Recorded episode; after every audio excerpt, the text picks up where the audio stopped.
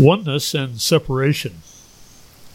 I've been binge watching Star Trek for the last few weeks, completed uh, Next Generation, and then dove into Deep Space Nine. The first two hour episode of DS9 tells the story of how the iconic wormhole near the space station came into being, and how Commander Sisko was able to convince the creators of the wormhole to allow ships through the 90,000 light year long passage to and from the Gamma Quadrant. The wormhole beings captured Sisko as he first entered the passage and transported him through various points in his lifetime as he explained to them how humans perceive linear time. The beings did not understand the concept of past and future, so Sisko did his best to explain that humans use time to experience sequences of events that become meaningful to them. The wormhole beings pointed out that Sisko was actually also existing in a past trauma, and so he was not linear. As they continued to make their point, Sisko finally saw how they saw him and agreed that his life was not linear.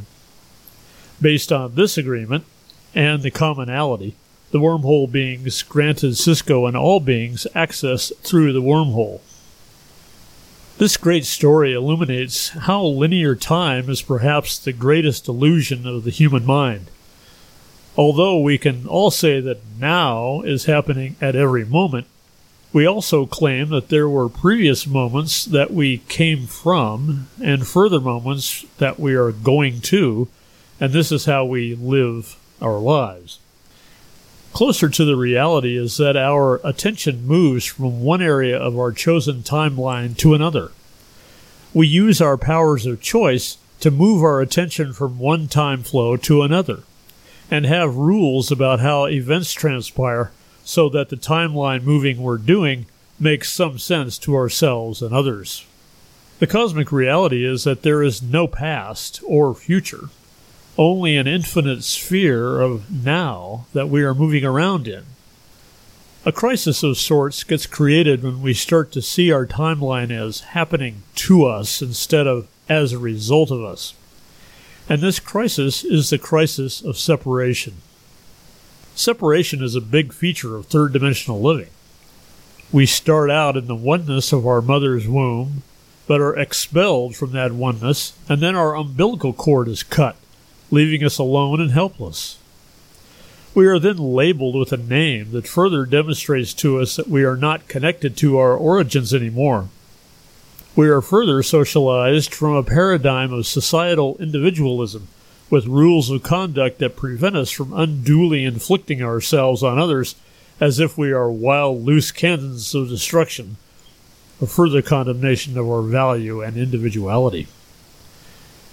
The most overlooked fact by humanity is that we have all had basically the same experience of enforced separation, and that bonds us in a most intimate way. Research into such abilities as remote viewing and telepathy has found that these abilities are built in to all of us and represent a basic truth that we are all literally connected in consciousness. Not only that, but advanced quantum physics research has postulated that every point in the universe is a sentient node, capable of consciousness and holographically connected to every other point in the universe. This property of nodal consciousness is being researched as a mode of space travel, where it would be possible to traverse the distance between two points instantly, irrespective of their locations. In Star Trek parlance, we'd be transporting through subspace. We become convinced that we are separate entities because we must have done something wrong. The classic fallen angel syndrome, where for an apparently arbitrary reason, we are no longer a part of the Creator. We became separated from it and then jumped to the deeply erroneous conclusion that we are all separate now from all creation somehow condemned to a lonely existence of continually justifying ourselves and struggling to reconnect. The cosmic elephant in the room is that love is the secret sauce of connection to all points and aggregations of points. Beyond just a feeling, Love is the dark matter, the plasma of space itself, from which we choose our experiences. It is inseparable from us because that point of consciousness we are experiencing as being is a node of love. It is what we create our lives with, and is the stuff that vibrates and resonates as our thoughts and feelings. Rather than the illusion of linearity of time, we are experiencing multi dimensional holographic fractals of who and what we have chosen to be.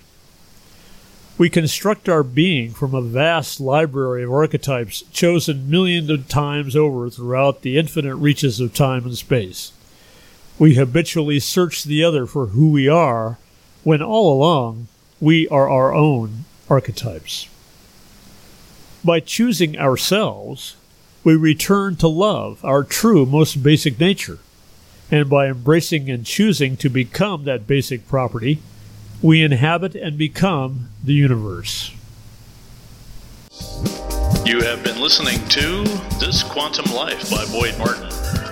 Brought to you by the Quantum Health newsletter from Pure Energy RX. www.pureenergyrx.com.